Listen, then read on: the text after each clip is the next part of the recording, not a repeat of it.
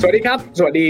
ชาว Billion Money แล้วก็ชาวลงทุนแมนนะครับ วันนี้เรามาพบกันในรายการ Billion Insight นะครับ วันนี้อยากจะมาชวนคุยเรื่องของตลาดหุ้นไทย เราเริ่มต้นปีนี้มาได้ 1 สัปดาห์แล้วนะครับ ถ้าดูดัชนีเราก็เห็นการปรับตัวบวกขึ้นมาอยู่พอสมควร หลายคนก็ไปตั้งข้อสังเกตครับว่าเอ๊ะมันเป็นการขึ้นเฉพาะตัวเดลต้าที่มันดันดัชนีขึ้นมาอย่างเดียวหรือเปล่านะครับ แต่ถ้าเราดูหุ้นตัวใหญ่ๆหลายตัวยกตัวอย่างเช่นกลุ่มธนาคารเนี่ยก็ปรับตัวบวกขึ้นมาด้วยเช่นกันนะครับ เพราะฉะนั้นถ้าตัดผลของเดลต้าออกไปเนี่ยตลาดหุ้นไทยก็อาจจะยังเรียกได้ว่าพอจะปรับตัวขึ้นมาได้อยู่บ้าง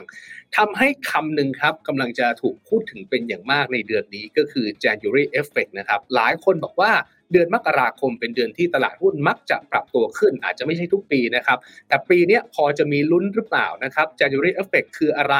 แล้วก็ตลาดหุ้นไทยช่วงนี้ควรจะต้องลงทุนกันอย่างไรบ้าง วันนี้เราก็เลยเชิญนักวิเคราะห์มาร่วมพูดคุยกันเนี่ยนะครับ วันนี้ผมอยู่กับคุณนัทพลคำถาเครือครับผู้อำนวยการฝ่ายวิเคราะห์การลงทุนของบลหยวนต้าประเทศไทยนะครับ ให้เกียรติมาร่วมรายการกัน สวัสดีครับ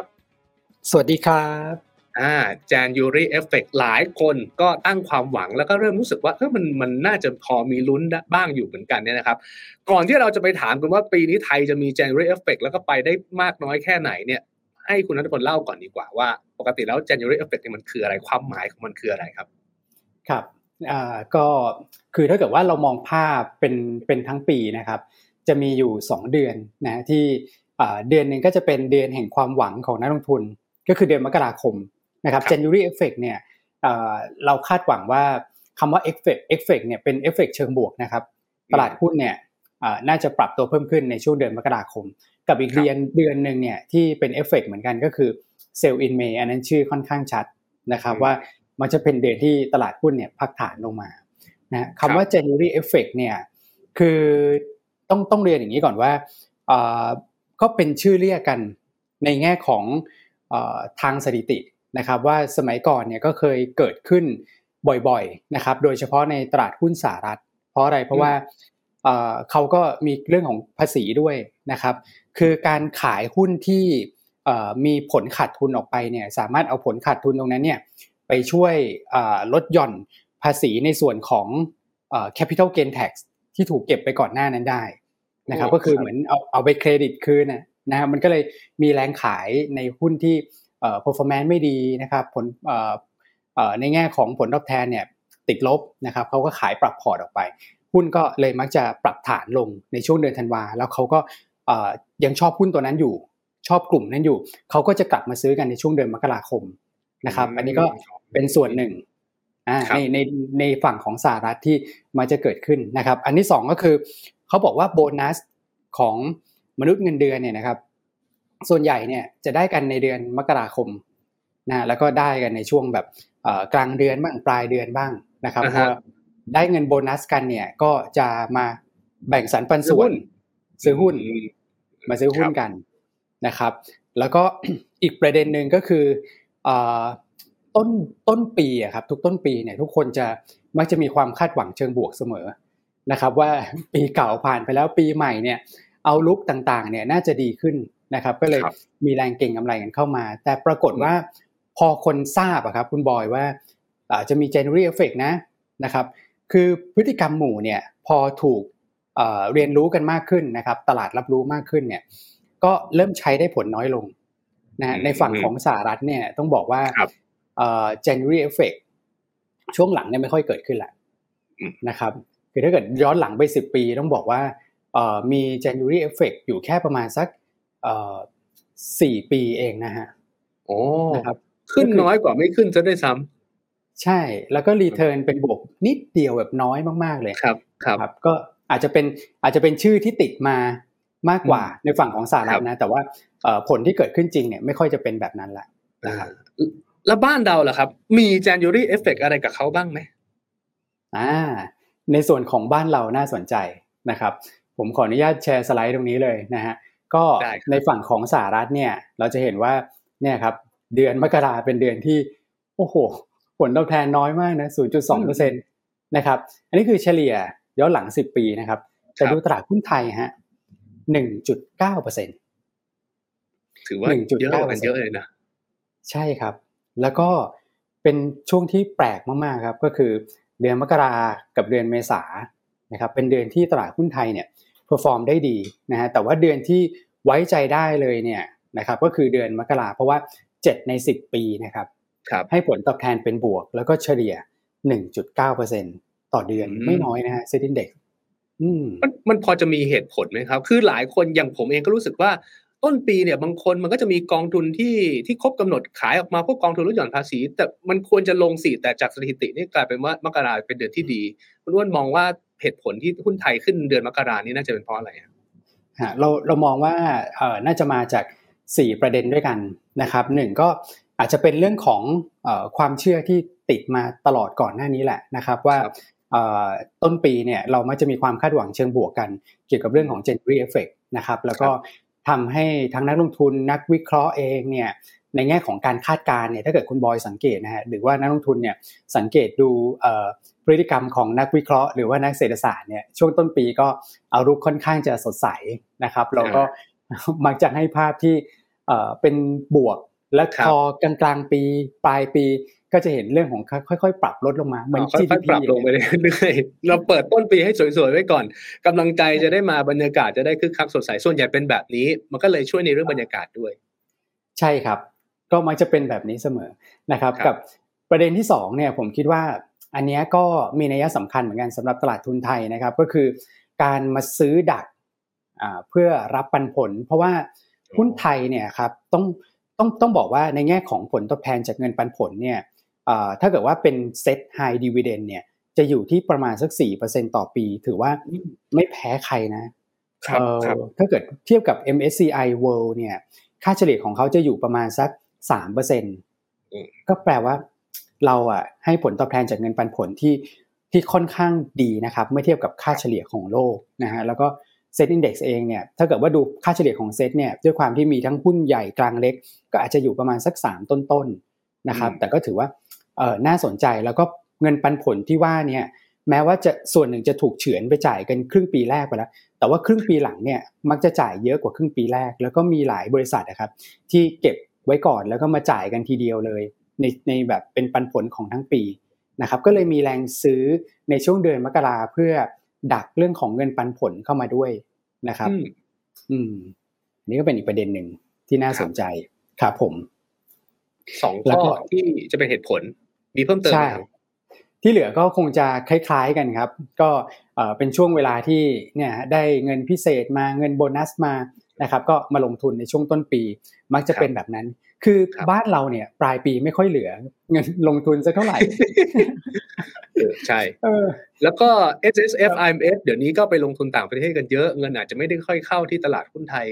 มากสักเท่าไหร่นะครับ แบบนั้น ใช่ครับเราเอ่อคือตอนเนี้ย เราเปลี่ยนจาก LTF ที่ก่อนหน้านั้นก็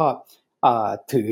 5 ปีคือจริง ๆ 3 ปีกับอีก 2 3 วันก็ขายได้ แล้วก็ปรับมาเป็น 7 ปีถูกไหมครับ แล้วก็ก่อนจะปรับมาเป็นตัวของ SSF ที่ 10 ปีเนี่ยคือ LTF พอปรับเรื่องของเงื่อนไขเนี่ยก็ต้องบอกว่าเงินเข้ากองทุนเนี่ยน้อยลงอย่างที่คุณบอยว่าจริง เพราะฉะนั้นเนี่ยในขาออกครับที่เขากำหนดจะขายได้เนี่ยมันก็จะน้อยลงเอฟเฟกที่กองทุน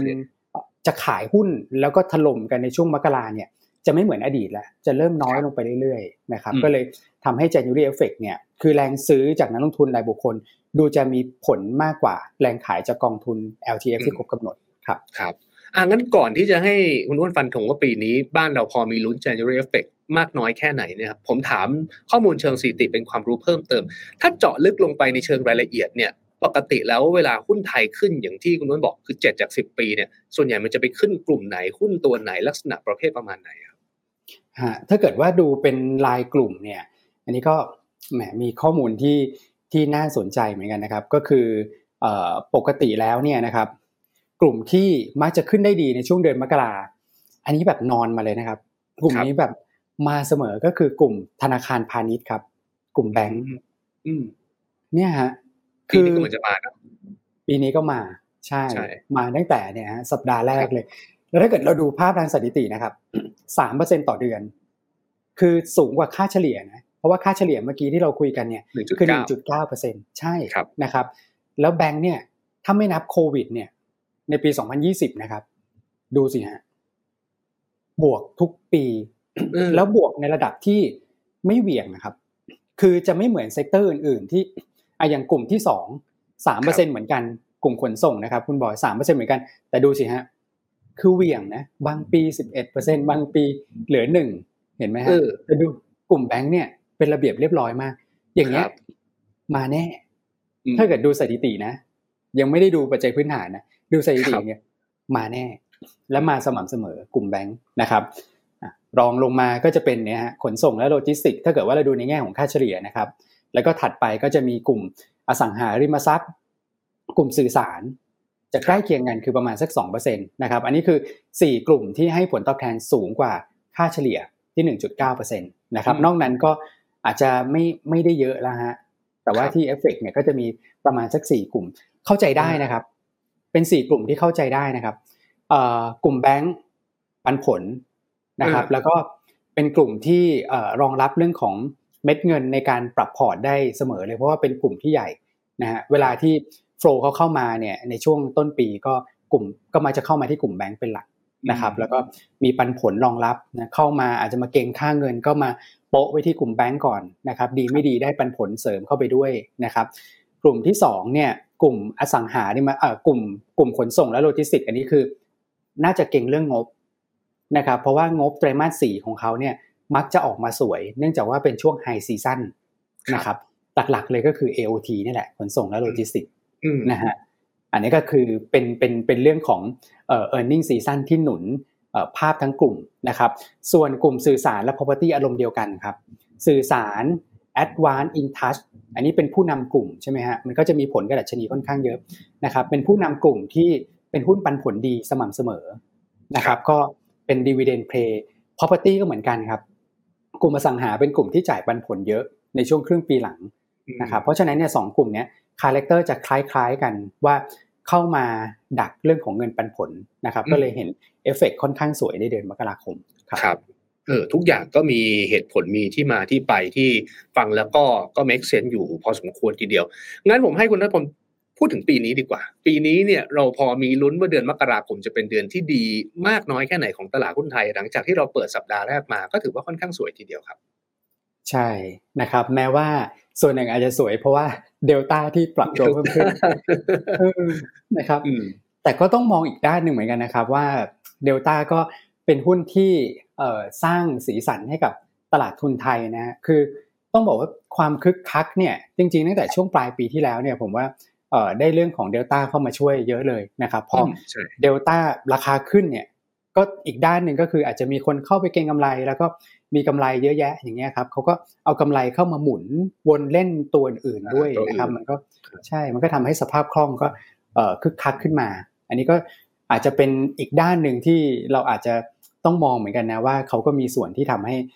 มีสีสันในช่วงต้นปีนะครับใช่แต่ถ้าเกิดเราตัดเดลต้าไปก่อน เนี่ยสิ่งที่คุณบอยถาม เดือนมกราเรามองยังไงนะ January Effect จะมีไหมเนี่ยตัดเดลต้าไปก่อนนะนะครับอะเราคิดว่าน่าจะเกิดขึ้นตามภาพทางสถิตินะครับด้วยเงื่อนไข 4 ข้อหลักครับหนึ่งก็คือเรื่องของ outlook เศรษฐกิจไทยครับปีนี้เนี่ย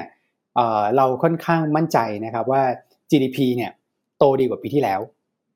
นะครับเพราะว่าหลาย ๆ ภาคส่วนเนี่ยก็ยังไม่กลับไปถึงช่วง pre covid แม้ว่าราคาหุ้นจะขึ้นไปแล้วก็ตาม นะครับแต่ว่าในแง่ของ e a r n i n g ของเขาเนี่ยยังไม่กลับขึ้นไปนะครับเพราะฉะนั้นเนี่ยกิจกรรมทางเศรษฐกิจหลาย ๆ อย่างเนี่ยก็มีโอกาสที่จะเร่งตัวขึ้นมา เรามอง GDP ปีนี้เนี่ย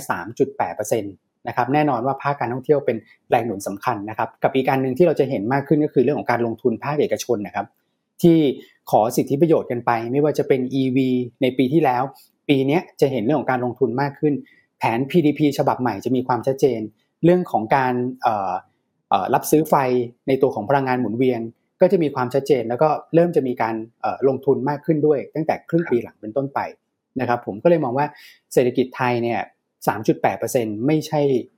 เรื่องยากนะครับที่จะเกิดขึ้น เพราะฉะนั้นเนี่ยพอเอาลูกตรงนี้ดีโฟลจะเข้านะครับแล้วคนที่ GDP ปี 66 โตไม่เทียบกับปี 65 มีไม่กี่ประเทศนะครับมีแค่ไทยกับจีนที่เป็นตลาดที่มีสภาพคล่องและรองรับได้นะครับ อันนี้คือเหตุผลข้อที่หนึ่งว่า เราเชื่อว่าการ asset location ที่มักจะเกิดขึ้นตั้งแต่ต้นปีเนี่ยจะมีเม็ดเงินกระเซ็นมาที่บ้านเราอย่างมีนัยสำคัญ จากเหตุผลเรื่องของพื้นฐานทางเศรษฐกิจนะครับ อันที่ 2 ก็คืออันนี้เป็นปัจจัยที่เพิ่งเข้ามาสดสดสดสดร้อนๆนะครับ คือถ้าเกิดว่าประเทศจีนไม่ได้เปิดเร็วแบบนี้เนี่ยผมคิดว่า January effect อาจจะคาดหวังได้น้อย เพราะว่าเรื่องของเศรษฐกิจไทยก็เป็นสิ่งที่นักลงทุนทราบอยู่แล้วนะครับ แต่พอมีการเปิดประเทศเร็วเนี่ย นะฮะโดยจะเริ่มขึ้นเดี๋ยวผมขออนุญาตนิดนึงนะครับ เริ่มขึ้นตั้งแต่วันที่ 8 มกราคมเนี่ยนะครับอ่าคือคือภาพนี้ครับ ก็จะทำให้ประเทศที่เกี่ยวข้องกับจีน คือเราเนี่ยได้ทั้งสองส่วนเลย ก็คือเรื่องของการท่องเที่ยวแล้วก็เรื่องของการส่งออกด้วยที่ไปจีนเนี่ยนะครับต้องบอกว่าเป็นเป็นที่มุ่งหมายของนักลงทุนต่างชาติเหมือนกัน เขาก็จะมองว่าใครที่ได้ประโยชน์จากเรื่องของเศรษฐกิจจีนที่ฟื้นบ้าง นะครับประเทศเหล่านั้นเนี่ยก็จะเป็นประเทศที่โฟล์เนี่ยไหลเข้ามานะครับเราก็เลยคิดว่าโฟล์เนี่ยที่เข้ามาในช่วงเดือนมกราไม่ได้มาเล่นๆนะนะก็คือเขามาด้วยเหตุและผลจริงๆนะครับแล้วพอมาแล้วเนี่ยยิ่งเงินบาทแข็งยิ่งทำให้โฟไหลเข้านะครับเพราะว่ามันจะมีกำไรจากค่าเงินด้วย ตัวนี้จะเป็นตัวเร่งที่ทำให้ January effect เนี่ยมีความเป็นไปได้มากขึ้นสำหรับข้อ2นะครับรบส่วนข้อ 3 ข้อ4เนี่ยอาจจะเป็นปัจจัยที่จำกัดดาวไซด์นะครับแล้วก็ทำให้ตัวเลขเนี้ย มันมีความเป็นไปได้มากขึ้นที่ 1.9%นะครับข้อ 3 ก็คือเรื่องของ recession กังวลไหมนะครับที่บอกว่าในช่วงต้นปีเราต้องมากังวลกันเรื่องนี้แล้ว หลังจากที่ปีที่แล้วผ่าน 3 พีคไปเรียบร้อย ปีนี้จะเป็นปีของ recession นะครับแต่คำว่า recession เนี่ยเราคิดว่าสะท้อนไปในราคาสินทรัพย์ พอสมควรนะครับปีที่แล้ว MSCI World Index ลงไป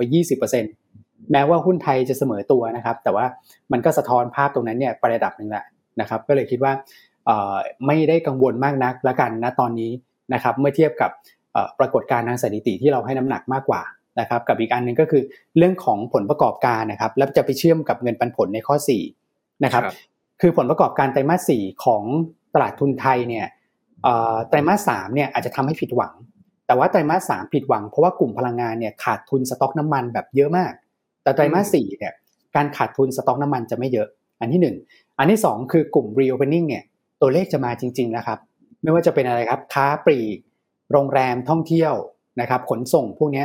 น้ำหนักเยอะจะมาหมดนะครับ แล้วก็กลุ่มแบงค์เนี่ยไตรมาสสามอะเขาตั้งสำรองเยอะไตรมาสสี่จะตั้งเบาลง อย่างนี้สำคัญแล้วอย่าลืมนะครับ เรื่องของการขึ้นอัตราดอกเบี้ยของกลุ่มแบงค์เริ่มในช่วงปลายปลายไตรมาสสามเพราะฉะนั้นนิมของเขาเนี่ยไตรมาสสี่จะขยายตัวขึ้นมา ก็เลยมองว่าผลประกอบการเนี่ย e a r n i n g ซีซั่นของไทยก็น่าสนใจสำหรับไตรมาสสี่ที่เราคิดว่าน่าจะเห็นภาพการเติบโตทั้ง Q on Q และ Year on Year ซึ่งมันก็จะทำให้เราเนี่ยคาดหวังเรื่องของเงินปันผลได้เยอะขึ้นนะครับ ก็เลยคิดว่าตรงนี้จะเป็นอีกแรงหนุนหนึ่งเหมือนกันนะครับที่ทำให้เกิดตัวของ January effect มีทั้งหมด 4 ปัจจัยที่ทำให้เราฟันธงว่าเกิดแน่ๆนะครับครับ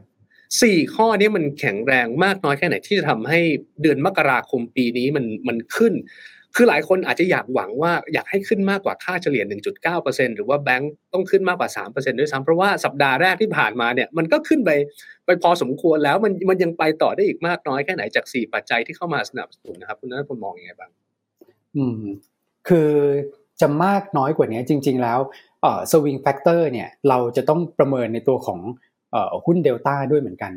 นะครับ คือเอ่อแต่ผมมองว่า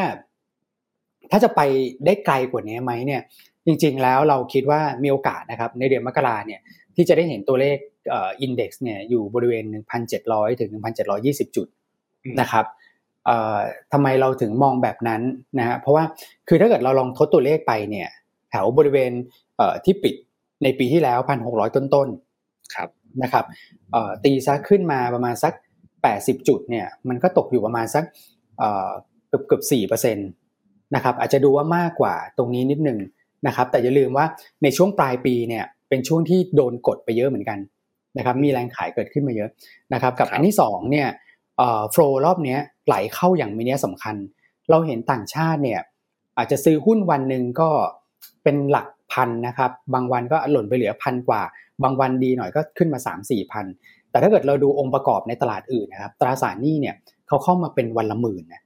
นะครับ แล้วฟิวเจอร์สเนี่ยเอ่อลองมาแบบเป็นหลักเคยแบบ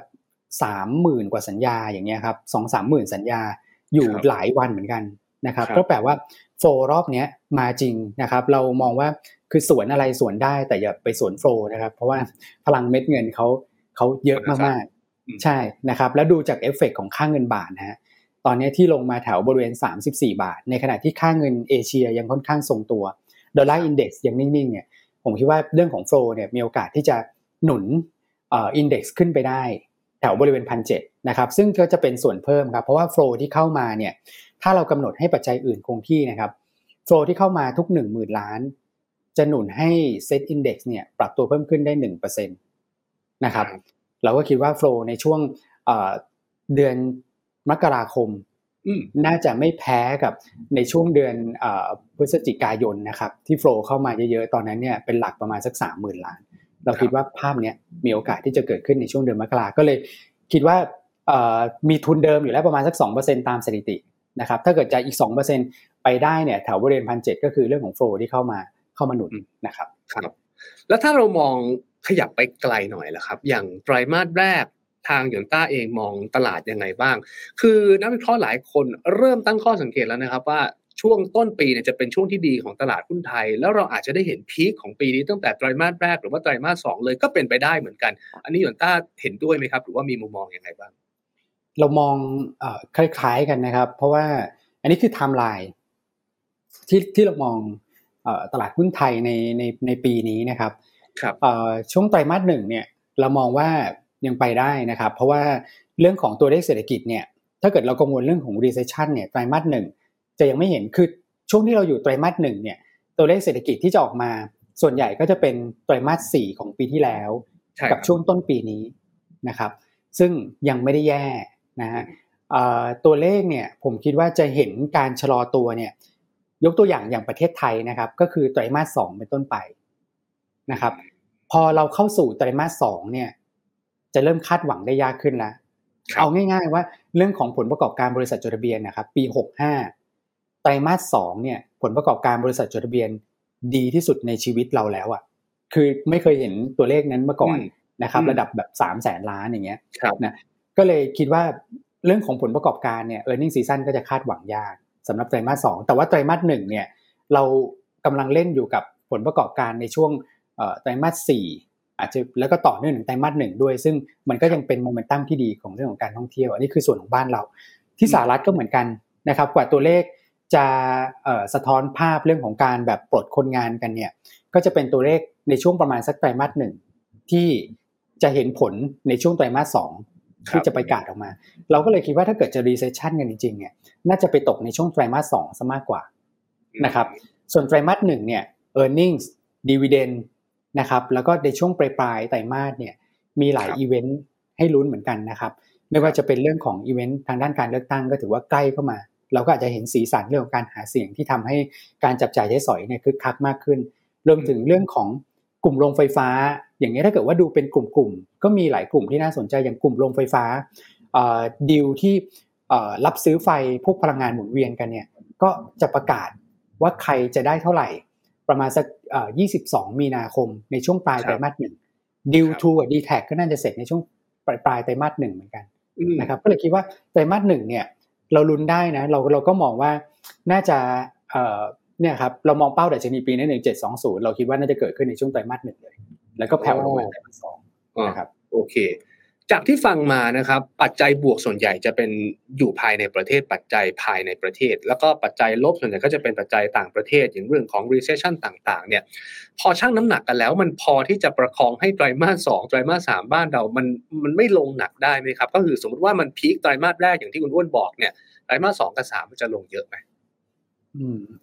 ไตรมาสสองเนี่ยมีอีกประเด็นหนึ่งที่ เอ่อเป็นปัจจัยเฉพาะตัวของเราเลยนะครับ คืออย่างนี้ฮะว่าไตรมาสสองจะลงเยอะไม่เยอะเนี่ยนะครับคือเรื่องของ recession เนี่ยผมคิดว่ากดดันบรรยากาศการลงทุนทั่วโลกโดยภาพรวมอยู่แหละแต่ว่าถามว่าจะเยอะไหมเนี่ยด้วยความที่ตลาดรับรู้ประเด็นนี้มาระดับหนึ่ง เพราะฉะนั้นเนี่ยการพักฐานในช่วงไตรมาสสองของตลาดทั่วโลกเนี่ยผมคิดว่าอาจจะไม่ได้ลึกมาก คงไม่ได้เหมือนปีแล้วปีที่แล้วนะครับที่ลงกันแบบโอ้โหรอบหนึ่งเราเห็นแบบดอดาวแบบสิบกว่าเปอร์เซ็นต์ไม่ถึงขนาดนั้น นะครับแต่ว่าคงพักฐานอย่างมีนัยสำคัญแต่ก็คือในระดับประมาณสัก 5%ขึ้นไป อันนี้คือตัวเลขที่เราที่เราทดลงมานะครับแต่ว่าตัวที่จะเป็นแรงกดดันเสริมของบ้านเราที่บอกว่าเป็นปัจจัยเฉพาะตัวครับอันนี้คือแรงกดดันเป็นเสริมนะคือไตรมาสหนึ่งเนี่ยจะมีเรื่องของกลิ่นอายทางด้านการเลือกตั้งนะที่ช่วยหนุนก็เป็นปัจจัยเสริมนะแต่อันนี้เป็นปัจจัยกดดันเพิ่มก็คือเรื่องของการจัดเก็บภาษีขายหุ้นเนี่ยครับเราใช่ใช่นะฮะมันเราไม่ทราบจริง ๆ ว่าผลกระทบเนี่ยจะ มากหรือน้อยขนาดไหน คือในฝั่งของนักทุนรายบุคคลเนี่ยนะครับผมคิดว่าเรายังพอทำความเข้าใจได้นะครับ แต่ถ้าเกิดว่าเป็นแบบพวกนักลงทุนที่เป็นแบบการเทรดระยะสั้นต่างชาติที่เข้ามา แล้วก็หวังผลระยะสั้นเนี่ยบางทีเนี่ยต้นทุนในการลงทุนที่เขาเพิ่มขึ้นนิดเดียวเนี่ยเพราะว่าเขาคาดหวังกำไรอาจรอบหนึ่งเนี่ยอย่างเข้ามาวันหนึ่งก็อาจจะคาดหวังไม่ได้เยอะนะครับ ไม่ถึงเปอร์เซ็นต์อย่างเงี้ยเขาก็ออกได้แล้ว นะครับ เพราะว่าต้นทุนในการทำธุรกรรมก่อนนี้ของประเทศไทยต่ำมากแต่พอขยับตรงนี้ขึ้นมาเนี่ย ถ้าเกิดว่างหายไปแล้วมันกระทบสภาพคล่องเนี่ย ก็กังวลอยู่เหมือนกัน เพราะว่าถ้าเกิดสภาพคล่องหาย มันจะอารมณ์คล้ายๆ กับช่วงที่เราโดนวิกฤตหุ้นมออยู่ช่วงหนึ่งครับที่ทำให้สภาพคล่องหาย แล้วก็ดูจะเทรดใช่เทรดกันยากมาก คนก็ถอดใจกันหมดนะก็เลยคิดว่าอาจจะมีตรงเนี้ยที่เราอาจจะต้องรอดูผลกระทบนิดนึงนะครับ แล้วเก็บเนี่ยเริ่มเก็บคือเดือนพฤษภาด้วยเซลล์อินเมย์อีก คาดหวังได้ยากอีก ก็เลยคิดว่า โอกาสที่จะหาตัวช่วยในไตรมาสสองเนี่ยมันอาจจะน้อยนะเราก็ต้องภาวนาว่า recession ที่จะเกิดขึ้นในตลาดต่างประเทศเนี่ย ขออย่าให้มันแรงแล้วซึ่งเราไม่คิดว่ามันจะแรงนะเพราะว่าเราคุยกันมาตั้งแต่กลางปีที่แล้วแล้วครับ ครับผมครับ นี่ผมก็รอดูนะว่าจะมีพรรคการเมืองไหนมีชูนโยบายไม่ว่าจะยกเลิกการเก็บภาษีขายหุ้นเออ อาจจะเผื่อทำให้ชาวนักลงทุนน่าสนใจมากยิ่งขึ้นนะครับอังั้นแล้วแบบนี้เราเราแนะนำกลยุทธ์นักลงทุนช่วงนี้ยังไงบ้าง คือดัชนีมันก็ขึ้นมาอยู่พอสมควร บางคนที่ซื้อมาตั้งแต่ปลายปีที่แล้ว ผมว่าก็อาจจะมีกำไรอยู่อยู่บ้างนะครับ หรือบางคนซื้อไม่ทันตอนนี้ทำยังไงได้บ้างครับ อืม คือถ้าเอ่อ คือผมว่าช่วงไตรมาสหนึ่งเนี่ยหุ้นขึ้นมาเนี่ยหนึ่งเลยก็คือเชื่อว่านักลงทุนในประเทศเนี่ยมีหุ้นพอสมควรแหละนะครับ เพราะว่าเท่าที่คุยกันเนี่ยก็บ่นกันหลายท่านเหมือนกันนะในช่วงปลายปีที่แล้วว่า โอ้รู้สึกแบบลงทุนยากจังเลยนะครับคราวนี้ก็จะเป็นช่วงช่วงที่แบบหมุนหมุนได้คุณบอย คือหมุนออกได้นะครับ แล้วก็วนกลุ่มเล่นได้ แต่ว่าจังหวะตลาดตอนนี้เนี่ยที่ขึ้นมาแถวประมาณสัก พันหกร้อยเกินพันหกร้อยห้าสิบขึ้นไปเนี่ยเรามองว่าอัพไซด์ในเชิงของตลาดโดยภาพรวมเนี่ยค่อนข้างจำกัดนะครับเพราะฉะนั้นเนี่ยกลยุทธ์ก็อาจจะต้องเน้น trading ระยะสั้นนิดนึงนะครับคือการเข้าไปซื้อเพื่อถือลงทุนในช่วงเวลาแบบนี้เนี่ยผมคิดว่าอาจจะไม่ได้ช่วงเวลาที่เหมาะสมนะครับแต่ถามว่าปีนี้มีรอบไหมนะครับอย่างที่เรียนเมื่อสักครู่นะครับรอบใหญ่ๆเนี่ยผมคิดว่าเราคิดว่าน่าจะเกิดขึ้นในช่วงไตรมาสสองแน่ๆนะครับเพราะฉะนั้นถ้าเกิดใครพลาดโอกาสจริง ๆ แล้วไม่ถนัด trading แบบ ระยะสั้นเนี่ยฉันอยากจะโอ้ซื้อแล้วถือลงทุนระยะยาวอันนั้นอาจรอก่อนรอในช่วงไตรมาสสองนะครับแต่ถ้าเกิดจะเล่นช่วงนี้คิดว่าเก่งกำไรระยะสั้นหนึ่งก็คือในกลุ่มที่ผลประกอบการไตรมาสสี่จะออกมาสวยนะครับ อันที่ 2 ก็คือเป็นกลุ่มที่เนี่ยครับได้ประโยชน์จากเรื่องของการฟื้นตัวของเศรษฐกิจในประเทศนะครับ การเปิดประเทศของจีนนะครับ แล้วก็เป็นกลุ่มที่อาจจะได้กลิ่นอายเรื่องของการเลือกตั้งในประเทศ นะครับแล้วก็สุดท้ายก็จะเป็นกลุ่มพวก anti commodity ครับคือกลุ่มที่แย่ในปี 65เนี่ยเราคิดว่าน่าจะเห็นภาพการฟื้นตัวกลับขึ้นมาในปี 66นะครับก็คงจะต้องเน้นเทรด5กลุ่มนี้ไปก่อนแต่หลักๆ ก็คือ domestic play ครับครับหลายคนพยายามตั้งข้อสังเกตครับว่าปกติแล้วปลายปลายรอบขาขึ้นเนี่ยมันจะมีลักษณะหนึ่งก็คือการโรเตทกลุ่มเล่นอย่างรวดเร็วมาก แล้ว แล้วบางคนก็จับกลุ่มไม่ทัน คือเราก็พอรู้แหละว่าจะกลุ่มไหนที่ที่นักทุนเขาโฟกัสกัน มีคำแนะนำไหมครับว่าเออเราเราจะต้องลงทุนยังไงดีถ้าเราไม่ได้ว่องไวคล่องแคล่วอะไรขนาดนั้น เนี่ยมันจะพอทำกำไรในตลาดแบบนี้ได้ไหมครับ อืม คือจริงๆแล้วถ้าเกิดเราเราไม่ถนัดเนี่ยนะครับ ผมคิดว่า เอ่อพอไปลงทุนแล้วจะอาจจะไม่มีความสุขในการลงทุนเนี่ย เราอาจจะสงวนท่าทีก่อนก็ได้นะครับ ก็คือส่วนหนึ่งถ้าเกิดรอได้รอก่อน นะครับแต่ว่าอย่าทิ้งนะครับช่วงตลาดแบบนี้จริง ๆ ก็เป็นช่วงที่น่าศึกษาเหมือนกันนะครับว่ากลยุทธ์เนี่ยที่เรามองเห็นนะตอนนี้นะครับ คือเขาเริ่มมาไล่ตัวด้านล่างมากขึ้นโซนด้านล่างมากขึ้น ถ้าเกิดว่าคนที่ชอบ trade เนี่ยนะครับแล้วทำการบ้านเยอะๆหน่อยเนี่ยลองไปดูนะครับหุ้นในคือเน้นหุ้นขนาดกลางขนาดใหญ่ก่อนนะเพราะว่าตอนนี้เป็นเรื่องของสภาพคล่องที่เข้ามา เราเห็นต่างชาติเนี่ย flow เนี่ยเข้ามาเยอะนะครับเราก็ลองไปดูในหุ้นในแบบ SET Fifty SET ร้อยตัวไหนที่ยังกองอยู่ข้างล่างนะครับยังไม่ค่อยฟื้นตัวนะครับ valuation ไม่แพงนะเราคิดว่าน่าจะเห็นการฟื้นตัวกลับขึ้นมาได้เนี่ยนะครับเรื่องของผลประกอบการน่าจะเทินาราวกลับขึ้นมาได้เนี่ยอันนี้ไปซื้อดักไว้ก่อนได้นะครับรบอย่างล่าสุดเนี่ยเราก็จะเห็นแบบอย่างโอสถสภาหรือว่า CBG อย่างเงี้ยครับที่คนอาจจะมองข้ามอยู่เป็นกลุ่มพวกเกี่ยวข้องกับสินค้าบริโภคบริโภคเหมือนกันนะครับแต่คนอาจจะคอนเซิร์นงบอย่างเงี้ย ก็สุดท้ายก็ตีกลับขึ้นมา หรือว่าก่อนหน้านั้นก็จะเป็นกลุ่มโรงไฟฟ้า กลุ่มไฟแนนซ์อย่างเงี้ยครับที่อยู่ในโซนด้านล่างเนี่ยตลาดจะเริ่มหยิบยกมาเล่นมากขึ้น เพราะฉะนั้นกลยุทธ์ในช่วงนี้ให้หาตัวที่เป็น laggard play แต่ต้องแน่ใจนะว่าเขา laggard play แล้วเขาจะฟื้นมาได้ ไม่ใช่ว่าเขาสมควรจะ laggard อย่างนั้นอยู่แล้ว อันนี้ก็ต้องปล่อยเขาไว้ก่อน เราต้องไปเช็คเรื่องของ fundamental เรื่องของปัจจัยพื้นฐานของเขาด้วยนะครับ อ่าอ่าอาจจะต้องเลือกจากความถนัดของเราก่อน คือถ้าเราเป็น trader ที่ค่อนข้างจะเข้าไวออกไวตามจังหวะตามกลิ่นของเงินได้ทันอยู่แล้วเนี่ย ท่านจะไปเล่นรอบกับหุ้น ที่เขากำลังเปลี่ยนกลุ่มเล่นกันอย่างรวดเร็วเนี่ยก็อาจจะสามารถทำได้ หรือถ้าท่านไม่ถนัดแนวนั้น ก็อย่างที่คุณอ้วนบอกก็ play safe หน่อยไปหาหุ้นที่ยังแลกกาดอยู่แต่พอจะมีอนาคตสดใสแล้วก็เล่นกับมันสักรอบสองรอบก่อนที่ที่ตลาดจะจะวายไปในในช่วงไตรมาสแรกนี้นะครับงั้นผมถามเพิ่มเติมเมื่อสักครู่เนี่ยจากข้อมูลต่างๆ เอาที่มีข้อมูลณปัจจุบันนี้นะครับ เราคาดการได้ว่าหุ้นไทยอาจจะเป็นไปได้ว่าจะพีคในช่วงไตรมาสแรกนี้เลย แล้วโลของปีนี้แหละครับ เอาเอาเดาก่อนก็ได้เอาเดาจากข้อมูลที่มีณปัจจุบันเนี่ยน่าจะไปอยู่สักไตรมาสไหนครับ ครับ เราคิดว่าน่าจะเกิดขึ้นในช่วงไตรมาสสองนะครับหรอขึ้นปุ๊บแล้วก็ลงเลย แล้วก็จะเป็นจังหวะซื้อเลยแบบนั้น ใช่ฮะแต่ว่าอาจจะเป็นในช่วงปลายปลายไตรมาสสองนะครับ เพราะว่าช่วงต้นไตรมาสสองเนี่ย ผมเชื่อว่าตลาดหุ้นไทยเนี่ยยังได้แรงส่งจากเรื่องของการเลือกตั้งอยู่นะครับ แต่พอการเลือกตั้งผ่านพ้นไปสมมติ เรามองกรณีปกติ เลือกตั้งวันที่ 7 พฤษภาคมนะครับอพอการเลือกตั้งผ่านพ้นไปเนี่ยเราต้องมาดูกันละนะว่าหนึ่งเลยก็คือรัฐบาลหน้าตาจะเป็นยังไงนะครับสองก็คือนายกหน้าตาจะเป็นยังไงนะครับ อันนี้ก็จะมีผลกับเรื่องของคาดการณ์เกี่ยวกับทิศทางการลงทุนในระยะถัดไปของนักลงทุนในตลาดทุนบ้านเราด้วยนะครับ เพราะฉะนั้นเนี่ยอาจจะเห็นแรงขายทำกำไรกันออกมาก่อน หลังจากจบเรื่องของการเลือกตั้งนะครับ ก็เลยคิดว่าในช่วงปลายปลายไตรมาสสองเนี่ย นะฮะอาจจะเห็นจังหวะของการดึงกลับลงมา ซึ่งถ้าเกิดเรามองในแง่ของบอททอมตลาดนะครับเรามองกรอบด้านล่างปีนี้เนี่ยอยู่ที่ประมาณสัก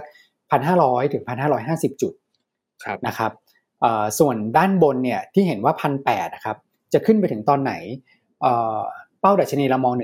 1720 ในกรณีปกตินะครับ แต่ถ้าเกิดช่วงที่มีการเลือกตั้งเนี่ย election rally แบบแรงๆหน่อย ซึ่ง ในอดีตที่ผ่านมาเราก็เห็นภาพชัดนะครับว่าในช่วงก่อนและหลังเลือกตั้งเนี่ยดัชนีจะขึ้นรวมกันเนี่ยประมาณสักเกือบเกือบห้าเปอร์เซ็นต์เลยด้วยซ้ำนะครับซึ่งตรงนั้นเนี่ยถ้าเกิดทดตัวเลข1720ขึ้นไปเนี่ยมันคือ1,800จุด ในช่วงที่มีการเลือกตั้งนะครับเราก็เลยมองว่าช่วงนั้นน่ยอาจจะเป็นช่วงที่เราเห็นดัชนีเนี่ยเกินเป้าของเราขึ้นไปได้นะเป็นไปเป็นไปเป็นเอ่อ1,800จุด แต่ว่าหลังจากนั้นมาเนี่ยต้องระมัดระวังเรื่องของการปรับฐาน ที่อาจจะมีแรงกระแทกลงมาต่อเนื่อง คือหุ้นเนี่ยถามว่าเวลาขึ้น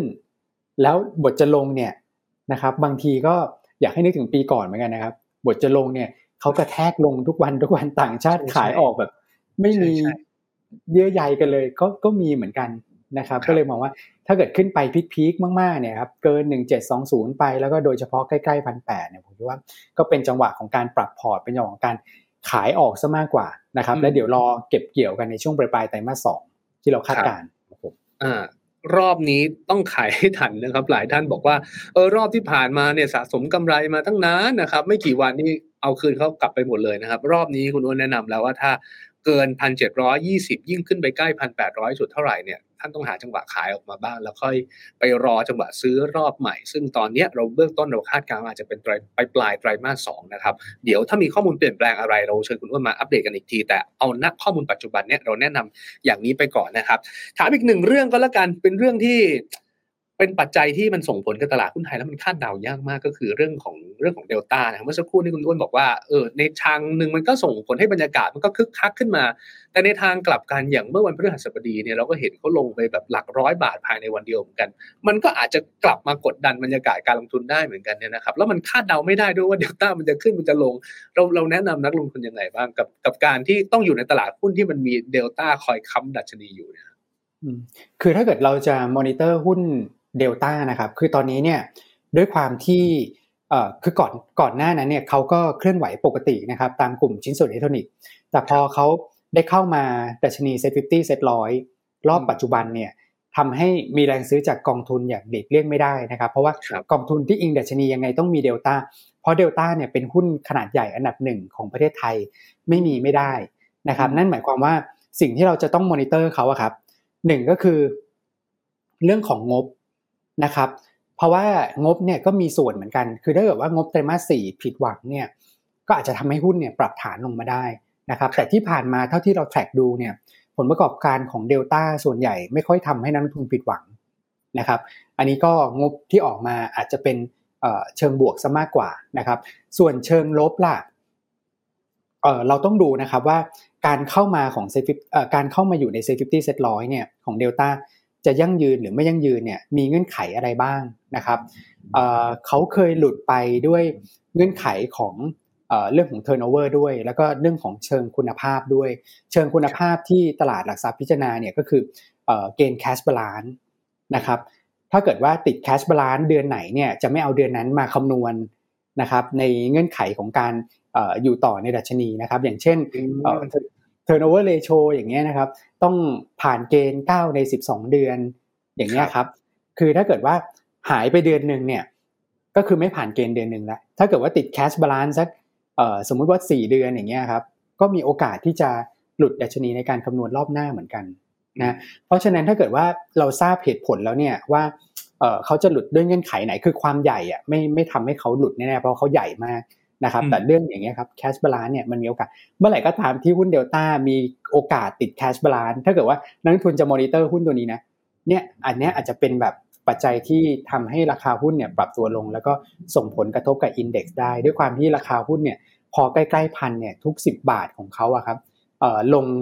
1%จะกระทบกับ index เนี่ยณตอนนี้ก็คือ 1%เหมือนกันนะ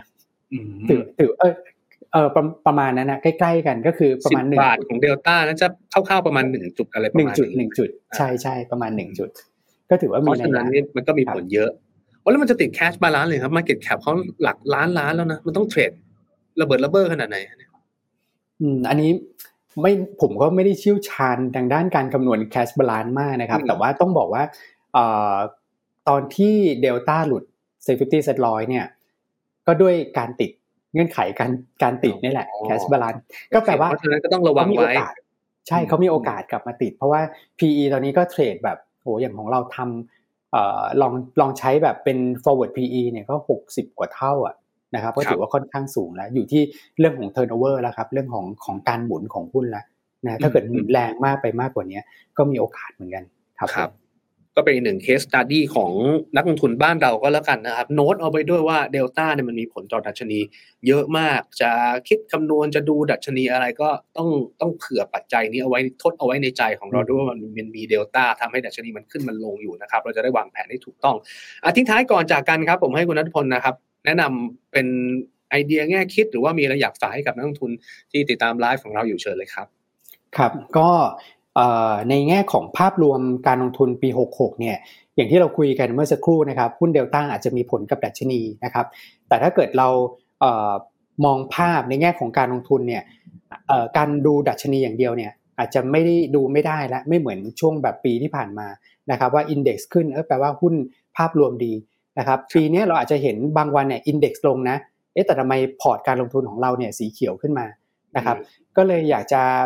ให้นักลงทุนเนี่ย มองภาพการลงทุนเป็นการลงทุนที่แท้จริงครับก็คือเป็น asset allocation นะครับเน้นเรื่องของการทำ sector กับ stock selection นะครับคือการดูแบบภาพรวมดัชนีเนี่ยอย่างที่เรียนก็คือดูยากแล้วเรามาดูกันที่หุ้นรายตัวดีกว่านะครับลองแบบใช้เรื่องของการจับจังหวะ แล้วก็ทำ stock selection ไปนะครับไอเดียของเราก็คือว่ากลุ่มไหนหรือว่าหุ้นตัวไหนครับที่ underperform ในปีก่อนหน้าเนี่ยปีถัดมาเขามักจะกลับมา outperform นะครับ แต่เราต้องเข้าไปคลุกนะครับ ไปดูเรื่องของผลประกอบการของเขาด้วยนะครับ ว่าเขาจะเทินาราวกลับมาได้หรือเปล่านะครับ กลุ่มหลักที่เรามองเนี่ยก็คือพวกแบบอย่าง domestic pay หรือว่าพวก anti community อย่างเงี้ยครับนักทุนลองไปสอบหาดู ซึ่งกลุ่มที่เราคัดเลือกให้เนี่ยก็เป็นประมาณนี้อยู่ในหน้าจอเรียบร้อยแล้วนะครับ แล้วก็ปี66เนี่ยแม้ว่าอาจจะเป็นปีที่ไม่ได้ง่ายนักนะเพราะว่า index เนี่ย valuation ของหุ้นโดยภาพรวมเนี่ยไม่ได้อยู่ในโซนที่ถูก นะครับ แต่เรามองว่าในแง่ของจังหวะในการลงทุนเนี่ยจะดีกว่าปี 65 ที่มีเรื่องเซอร์ไพรส์เชิงลบมาตลอดเลยนะครับทั้งเรื่องรัสเซียยูเครนทั้งเรื่องดอกเบี้ยเฟดนะที่โอ้โหมารุมมาตุ้มมาก แต่ปีนี้ปัจจัยหนักๆ ผมคิดว่าไม่ไม่น่าจะเกิดขึ้นแรงเท่ากับปีที่แล้วนะครับ ก็น่าจะจับจังหวะในแง่ของการลงทุนง่ายขึ้นนะครับ ก็ขอให้เป็นปีที่ดีของนักลงทุนทุกท่านแล้วกันครับอ่าขอบพระคุณมากเลยนะครับก็หวังไว้เช่นกันว่าจะเป็นปีที่ดีนะครับ วันนี้เราได้ ข้อมูลแน่นๆนะครับ จากทางด้านคุณนัทพลคำถาเครือนะครับผู้อำนวยการฝ่ายวิเคราะห์การลงทุนบลยนต้าประเทศไทยนะครับ ขอบพระคุณมากเลยที่ให้เกียรติมาร่วมพูดคุยกันขอบพระคุณครับ ครับ ยินดีครับ ขอบคุณเช่นกันครับ ขอบพระคุณครับ เราได้ความรู้ไอเดียการลงทุนไปเพียบเลยนะครับ ลองไปพิจารณาเพิ่มเติมดูครับ หาข้อมูลเพิ่มเติมอ่านบทวิเคราะห์เยอะๆ แล้วก็ถ้าสนใจก็ฟังไลฟ์ของเรานะครับ จะเชิญผู้รู้ผู้เชี่ยวชาญมาร่วมพูดคุยกันแบบนี้กันเป็นประจำนะครับ วันนี้ขอบพระคุณมากสำหรับการติดตามลากันไปก่อน สวัสดีครับ